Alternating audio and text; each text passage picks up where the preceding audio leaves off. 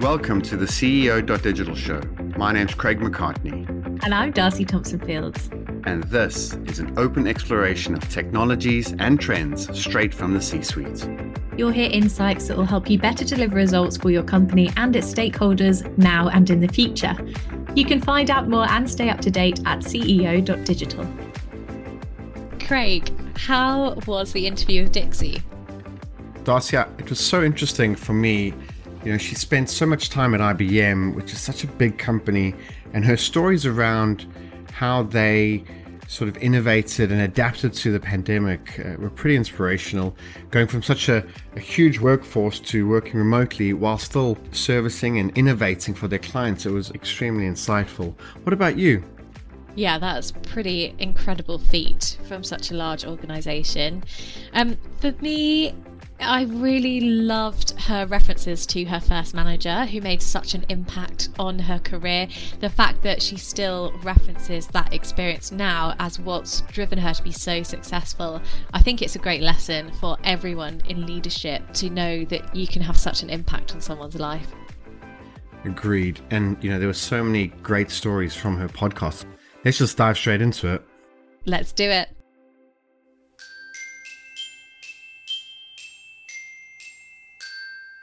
Our guest this week is Dixie Adams, Managing Partner at Hybrid Cloud Services, IBM Global Business Services America.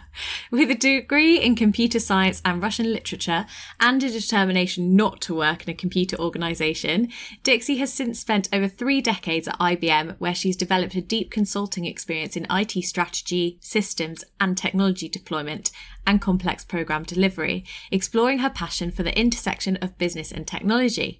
Her areas of expertise include business leadership, digital transformation, cloud application development, and infrastructure outsourcing. She also serves on the board of Chicago Youth Centers, the oldest youth services agency in Chicago, and the International Women's Forum in Chicago. Dixie Adams, welcome to the CEO.digital show. Thank you, Darcy. I'm really excited to be here today. Welcome, Dixie. It is great to have you here. So I'm going to kick things off. Right at the start of your career, I believe you didn't want to get into the technology industry, even though you have a degree in computer science. But you mentioned that you had a really positive interview with a certain manager at IBM who changed your mind. And from our point of view, we've seen it, and you know, you talking about it reminded us of that. But it's incredible how one person can have such an influence over your career trajectory. Can you tell us a little bit about that experience, just firsthand? Yeah, sure. And, you know, you're right. When I exited my undergraduate degree after spending so many nights and weekends writing code and sitting in computer labs, I said, okay, I definitely don't want to do that.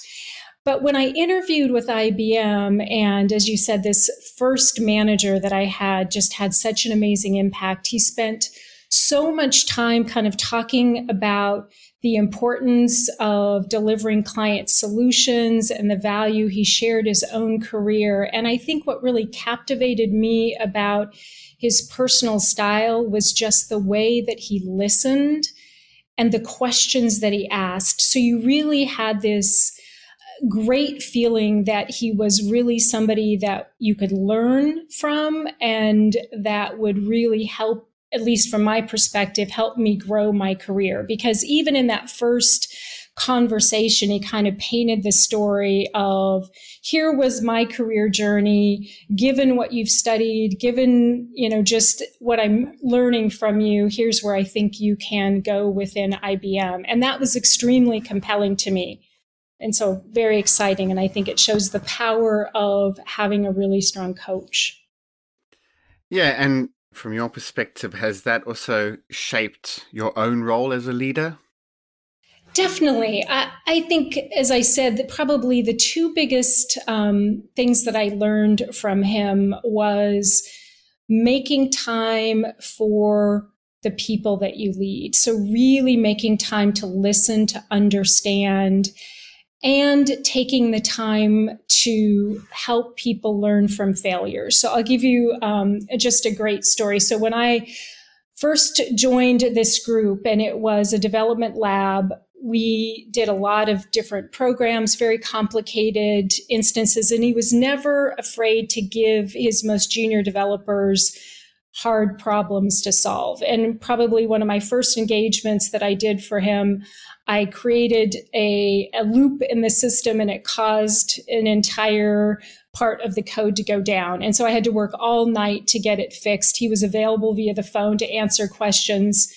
The next day, and it had a big impact, the next day he could have been very terse with, you know, here's what you learned and let me tell you what you learned, you know, what you did wrong. Instead, he asked me to explain what I thought I had learned from the experience. And I think that ability to just step back and reflect and take those lessons and learning really had much more of an impact than having him tell me what I did wrong. And it really made me not afraid to fail. You know, it made me embrace the learning from that failure.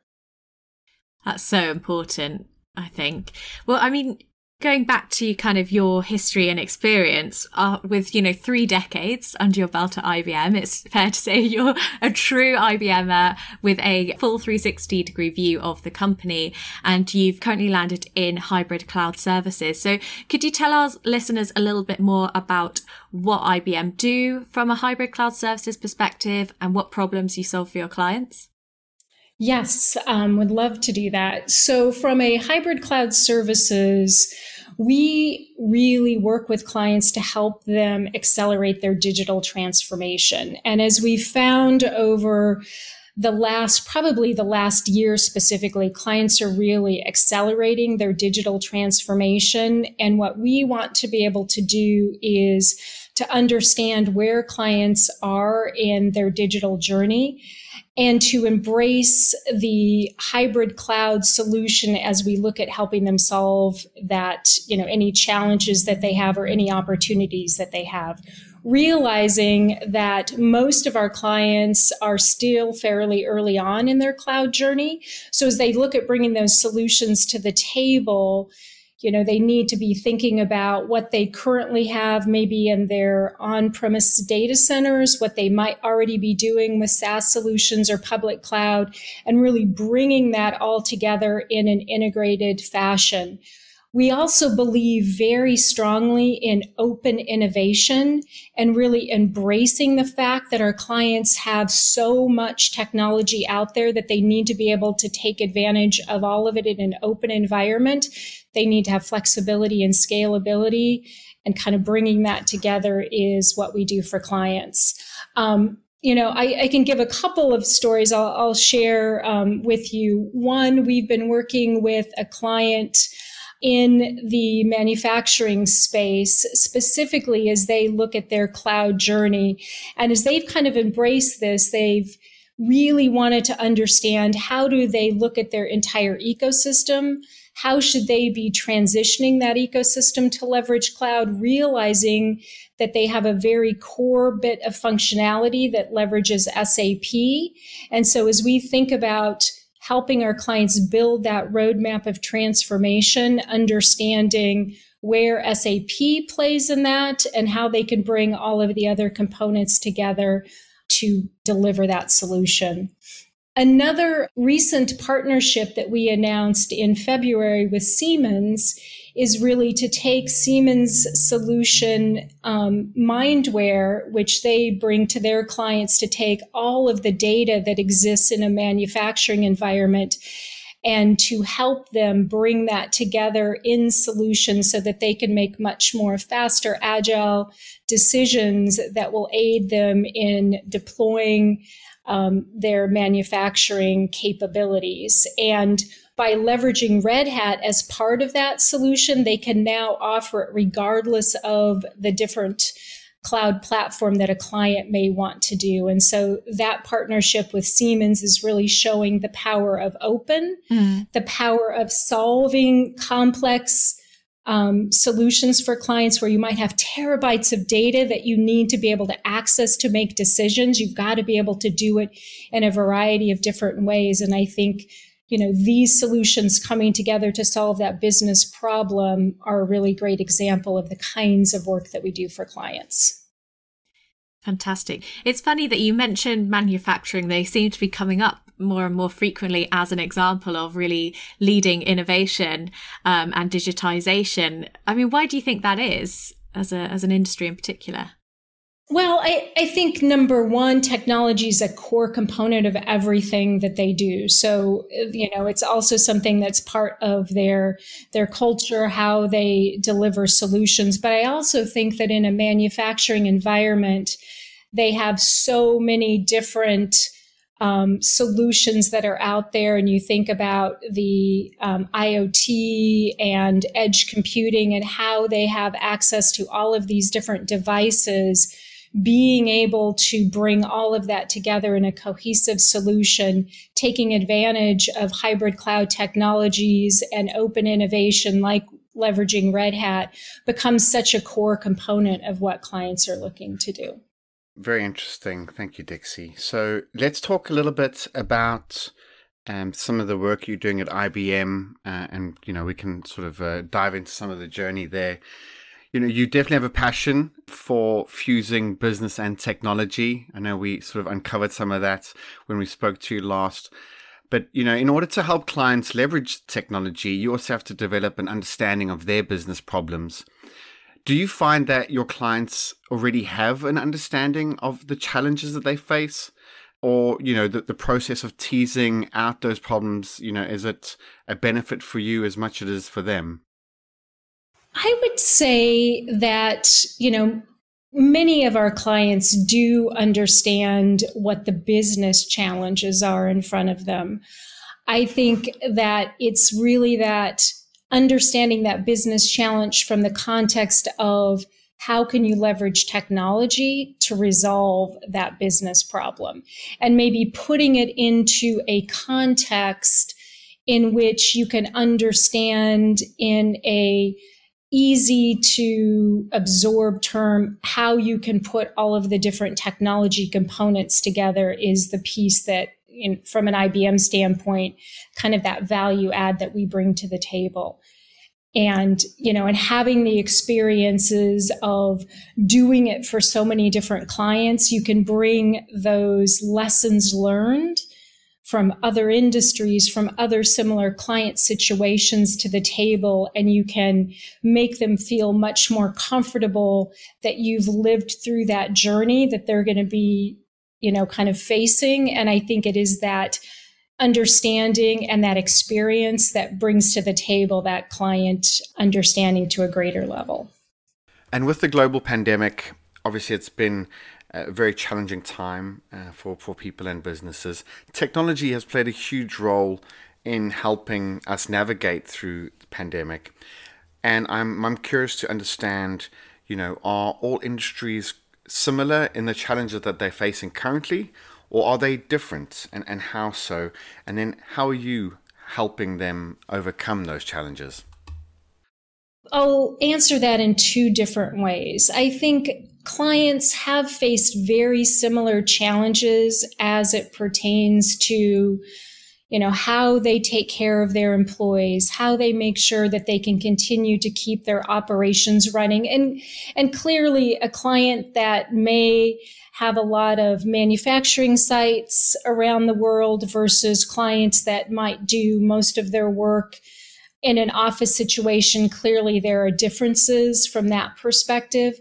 But I think where clients do differ is how they're servicing their own clients, kind of the speed in which they're coming out of the pandemic, and the types of solutions and or answers they need to be able to accelerate that movement out. And I think that's where we're seeing the differences.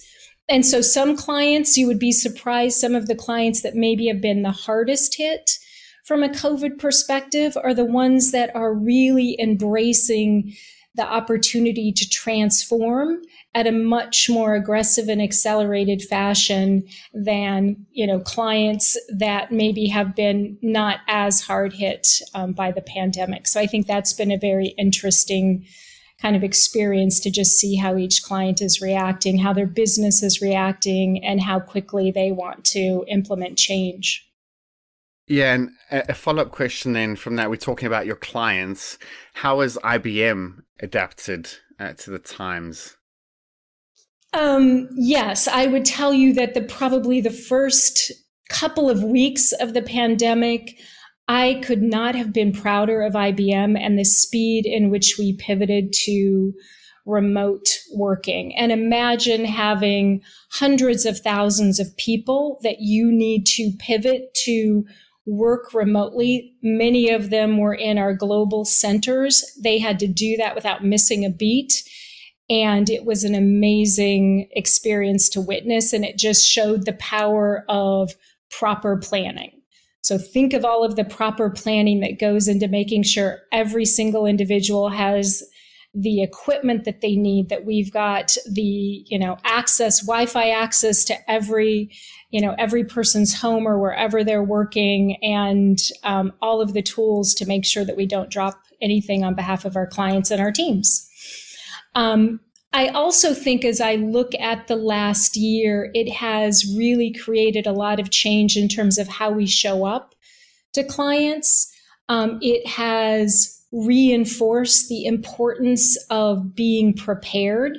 So you think about when you would have the opportunity to walk down the hallway and grab 5 minutes with a client, you didn't have to think about, every single solitary question they might ask or objection they might have or additional, area they might want to delve into. When you only have 30 minutes with a client or an hour with a client, you have to be extremely prepared in thinking through that interaction. And so I think as a result, you kind of think about a 30-minute meeting with a client, you may take, a few hours to prepare to think about that. So it's really kind of changed that specific area of interaction with clients.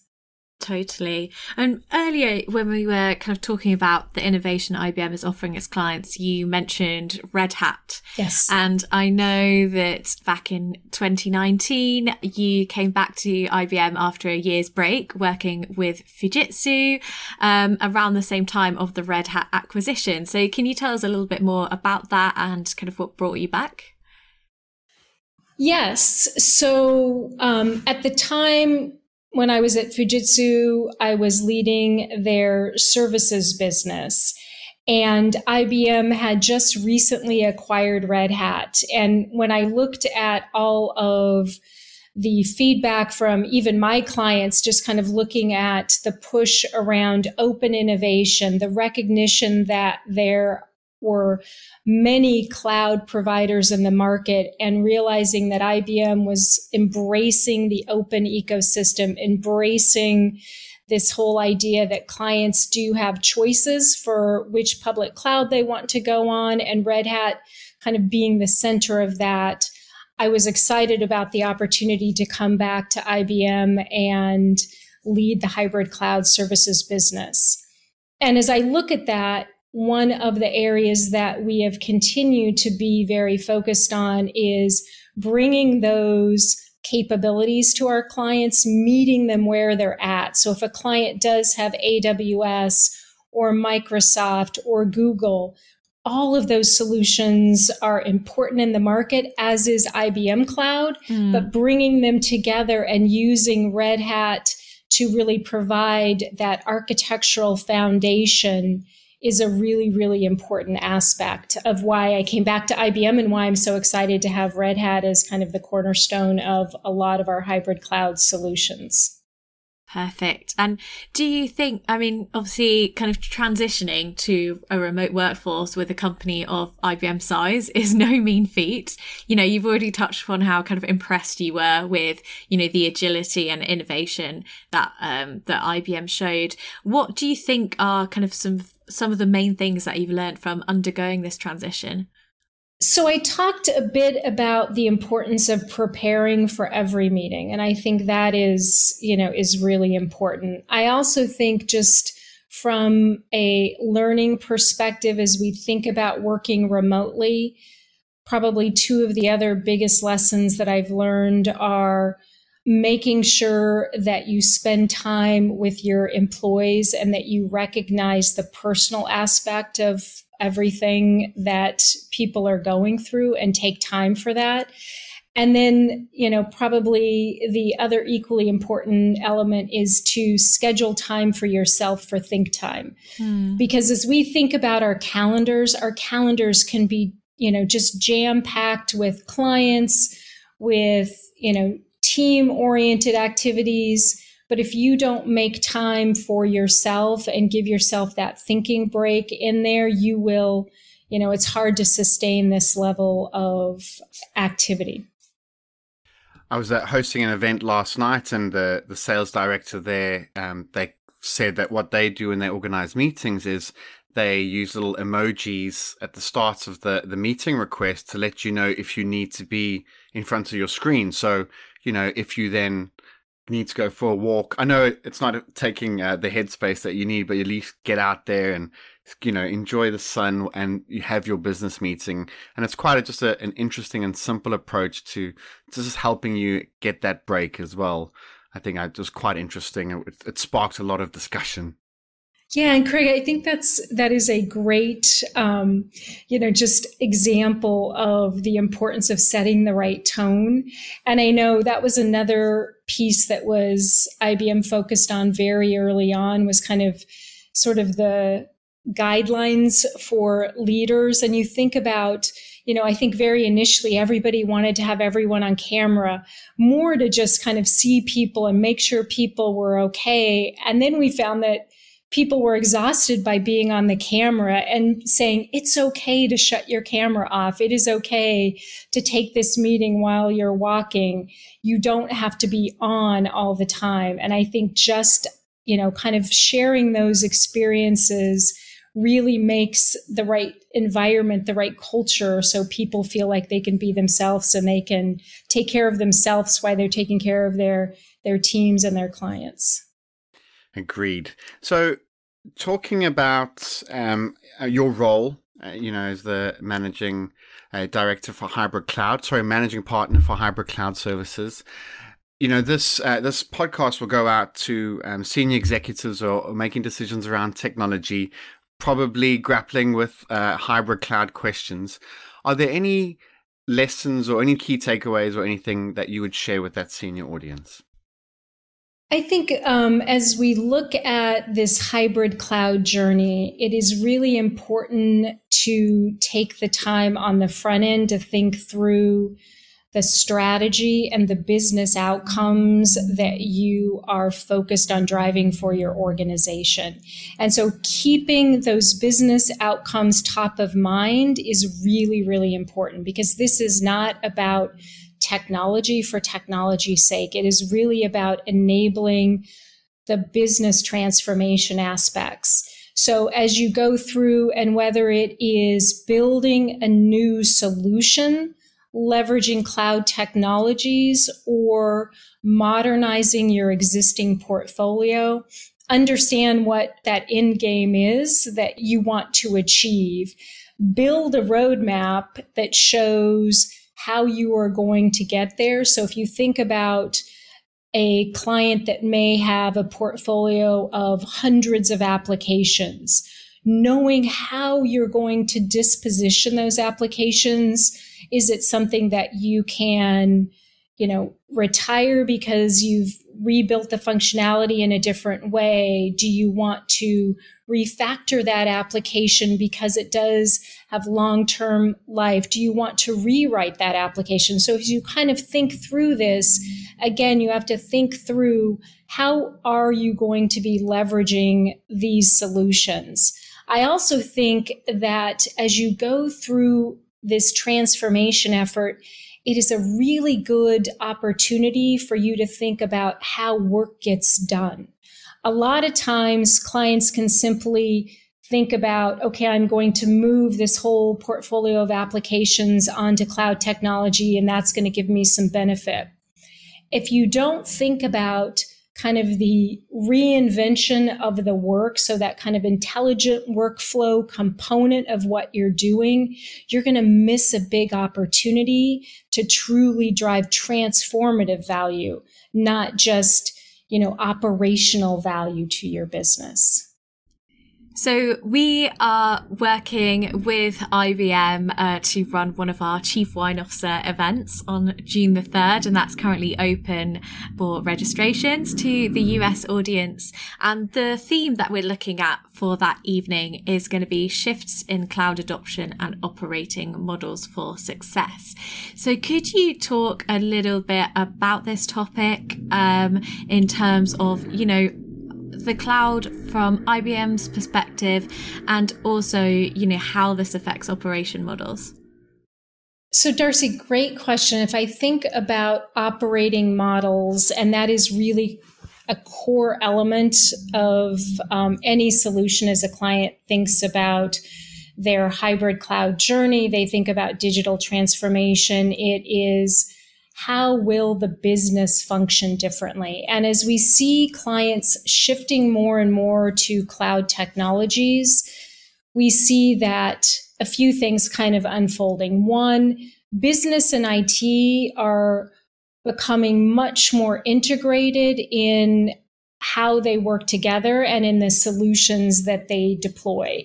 And if you think about that from the perspective of working in agile ways and bringing those two components together to solve business problems, we're also seeing more of our clients think about their own workforce and what that transformation means to their own teams as they look at, you know, partnering with an IBM to complete this hybrid cloud transformation journey. A big element of that is how do their own teams need to evolve their skills and capabilities to be able to manage and deliver capability in these functions. We recently had a client in the insurance industry that has been working with us just to kind of look at how do they shift from a project-based IT capability to a product-based IT capability. So if you think about, you know, typically IT has leveraged large-scale projects in which they deliver new functionality out to the business. Now with this focus on agile, more and more IT businesses are looking at how do we make this a product where we have a product owner, we have capability that we're delivering in releases. And I think that kind of mindset of thinking differently around how we bring teams together, how we have that integrated capability from business all the way through to IT, including operations, becomes a new shift in that operating model. Perfect. And yeah, I mean, the people aspect is something that I think is under-considered when we think about transformation and technology, because really, you know, it is people who have the biggest organizational impact. So, you know, what's the importance of helping your clients' teams to build the right skills and capabilities within their organizations? And how do you go about helping them achieve that? So I think it is absolutely critical that it really be a co-creation of solutions with our clients. Again, clients don't want this to be done on their behalf or to them. They really want to come to the table and do it in this collaborative co-creation way as we think about the solutions that we're delivering.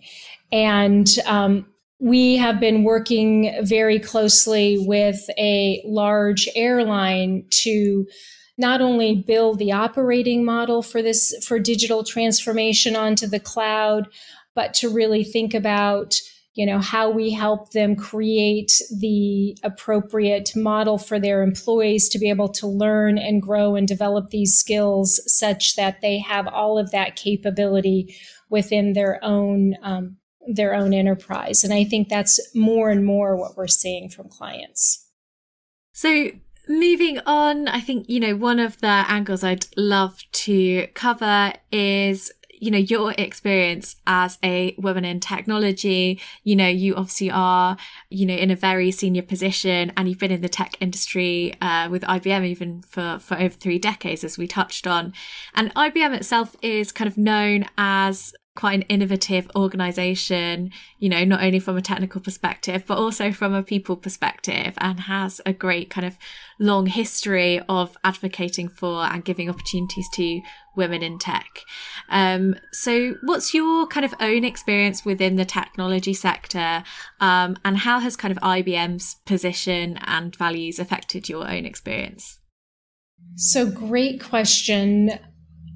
You know, it's interesting being in, you know, studying computer science, being in that program very early on. I think I have been accustomed to always being in a situation where I was one of a few women in any situation. So whether that was my undergraduate degree in computer science, I've spent, you know, a large chunk of my career in the industrial space. So whether that's oil and gas or manufacturing.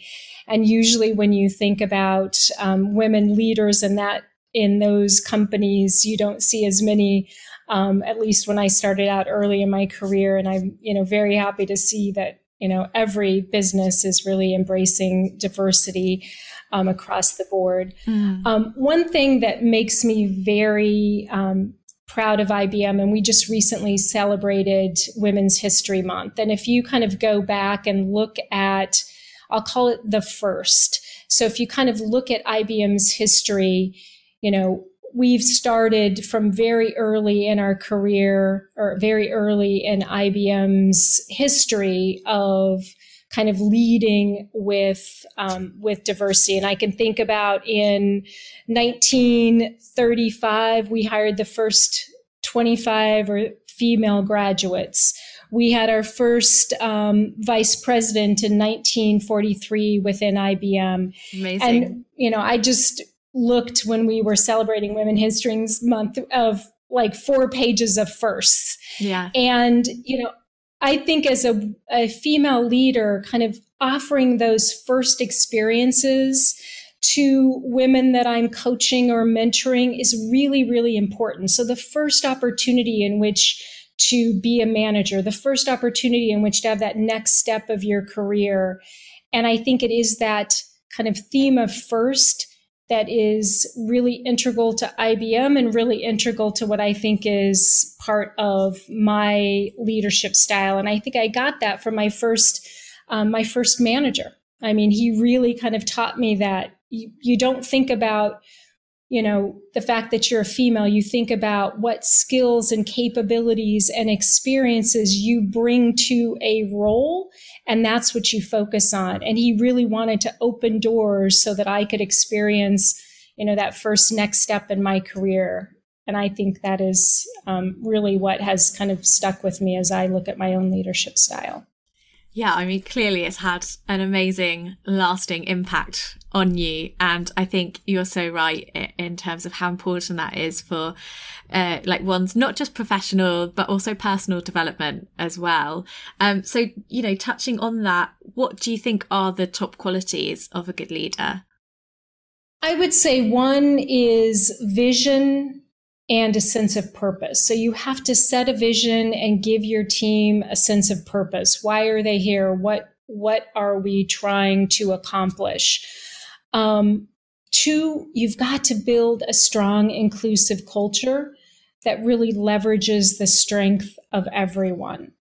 Another aspect, or the third aspect, would be helping teams solve problems. So, you know, if you look at building the culture, part of that culture is picking the best team and having really strong folks on your team. But then you also have to make sure that as a leader, you break down the walls that impact their ability to succeed. So you pick the right people, and then you really help them achieve their objectives. Also fundamental. And you mentioned earlier, kind of, we were talking about obviously this new distributed workforce, different initiatives to get people to work best when it comes to a slightly disrupted style. But what do you think, you know, how do you think those qualities that are needed of leaders have changed during this time, and what do kind of leaders and managers really need to be focusing on when helping to manage and grow a distributed workforce?